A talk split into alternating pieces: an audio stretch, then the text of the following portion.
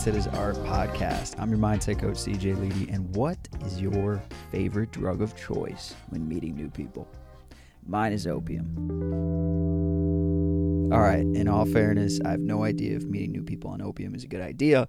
I'm going to go out on a limb here and guess that it's probably not. But opium, O P M, is my favorite business acronym. In the world of real estate investing, OPM stands for other people's money, which for most investors is the ideal ticket if you believe in leverage. But in the world of coaching and building rapport and meeting new people, OPM stands for observation, passions, memories as it relates to meeting new people, forming deeper connections, building rapport, and all that good stuff. So, today we're covering some tools for improving the way you relate to the most important people in your life best friends, your lovers, and your family, all the way down to complete strangers or business connections and everywhere in between.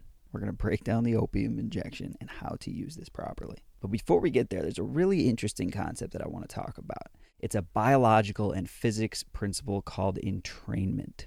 Entrainment has to do with the synchronization of nature. It shows that everything in nature has a tendency to move towards harmony and to become in rhythm with each other. All energy is constantly vibrating, and when it's around other energy, it seeks to harmonize with the energy around it. This is true with light, sound, temperature, and it can be observed in many organisms as well, including humans, animals, plants. So, this is a big part of the science behind why we become a lot like the people we spend our most time with.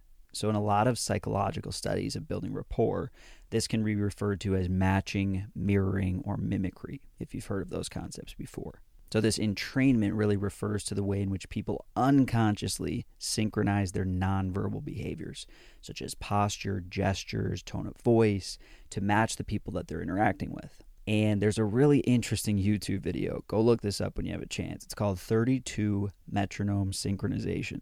It's pretty cool. In the beginning of this video, there's 32 metronomes that are all set at different speeds. And by the end of this four minute video, they're all clicking on exactly the same rhythm. Really cool. So This principle is all around us. And today we're relating it to building rapport. I want to talk about social confidence because that's a big part of being able to build rapport. But social confidence is really not just a feeling, it's about creating a deep rhythm at a subconscious level feeling that sense of confidence that you can go out and engage with new people in a comfortable and enjoyable way. And I personally grew up with a lot of social awkwardness, shyness, uncomfortability, and all of that. And overcoming that for me has been a bit of a handful of different things. A lot of it has been internal growth, a healthy layer of really not giving a fuck anymore, but also having very specific and practical tools that I know I can lean on. And the OPM is a great tactic that can be used regardless as it relates to your skill set of interacting with people. And, you know, socializing is one of those skills. It affects us daily. And you know, the concept in general, life gets better as we get better at life. There's no question that socializing is an absolute fundamental element of our lives. So, understanding this OPM concept is really going to assist in your ability to create connections, bonds, and build deeper rapport. And similar to one of the last podcasts we did, are your ideas lost in translation, which was providing a few specifics as it relates to linguistic tools. You really got to take this in as learning and understanding human behavior versus trying to go out and specifically implement these strategies. Because if you're genuine, that is what is felt. If you're not genuine and you're trying to manipulate or force these concepts upon people, there's going to be natural resistance. And as soon as they realize that you're trying to play some Jedi mind tricks on them, they're going to close up and they're not going to trust you. So the key is to just understand basic human psychology so that you can navigate it smoothly, but it comes naturally. So here it is give OPM to the other person. This is another David Snyder approach. He's a master on linguistics, hypnosis, neurolinguistic programming. I like a lot of his work. And he calls this the three questions to make someone fall in love with you. Seems like a little bit of an overstep to me, but hey, got me to click on it. And what I found after the click and a 20 minute video is actually very practical, pragmatic approach to building connection with people. So each letter is going to go slightly deeper than the first. The O in opium stands for observation. And you can skip this step if you already really know somebody, but this is a good way to start with a stranger. Start with something gentle, a gentle approach where you don't make them feel uncomfortable by directing too much attention at them before you establish a sense of trust there. So you talk about something that you observe, whether it's in the environment, something that they might also be noticing as well, or you could compliment the person as long as it's not too personal. Beware of that creeper status. But you know, the better you get at doing all of this, the more direct and personal you can be. But for starters, play it a little bit safe. So step one is just an observation, right? That one's pretty obvious, so we can move by it pretty quick. The P stands for passions. So according to Maya Angelou, poet, dancer, singer, activist, and scholar, she said, I've learned that people will forget what you said. People will forget what you did, but people will never forget how you made them feel. End quote. So the key is to bring them to topics that make them feel great when they talk about them. The goal is to really discover something that the other person is genuinely interested in. Getting on a topic that they really care about and want to talk to and get excited thinking about. And ideally, something that they know a lot about. So you can see it in their eyes when they're talking about this thing. They're lit up like a Christmas tree. They're standing a little bit leaning in as they talk. Their heart is legit coming to life. They're breathing faster. Their heart rate increases because they're freaking excited. And it's even better if this is a shared interest, right? Something you guys can bond over. But you don't have to love it.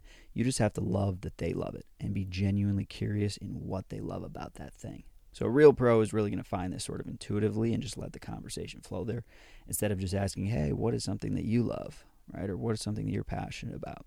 It's more about picking up on something that was said and digging deeper on it. It could also be obvious based on where you're meeting this person or if you know this person well. If it's a good friend, a colleague, or your spouse, you already probably know the things that they love.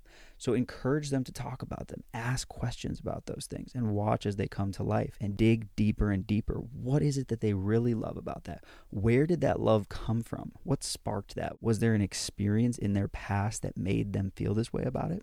Because if you can strike that feeling of passion in their heart, suddenly they begin to associate that feeling towards talking to you.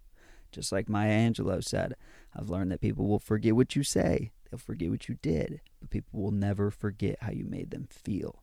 Right? So, what we're talking about here is creating a feeling, reaching a point in the conversation that makes them feel genuine excitement, genuine joy. That feeling leaves a lasting imprint. So, the final letter of our opium dose is M. It stands for memories. This is where we really start to go deeper. The science behind this one is that the subconscious mind can actually not tell the difference between reality and imagined reality.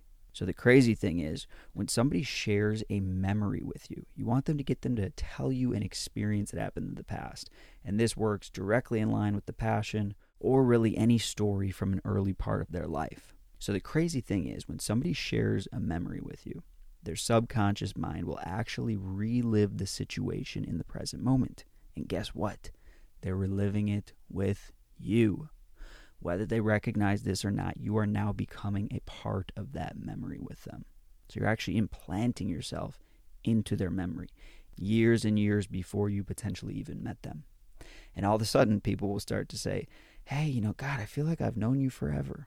Well, that's because their subconscious mind has actually linked you into their past. And that's a great way that you can sort of bypass some of the time that it usually takes to become comfortable and familiar with somebody.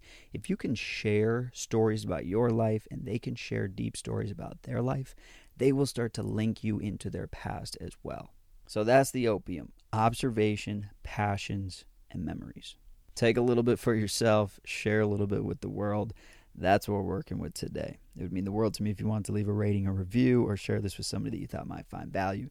But more than anything, I appreciate you being here. For more info on coaching, the book launch, other mindset motivation, head over to cjledy.com. This is the Mindset Art Podcast. Thanks for going, Emma.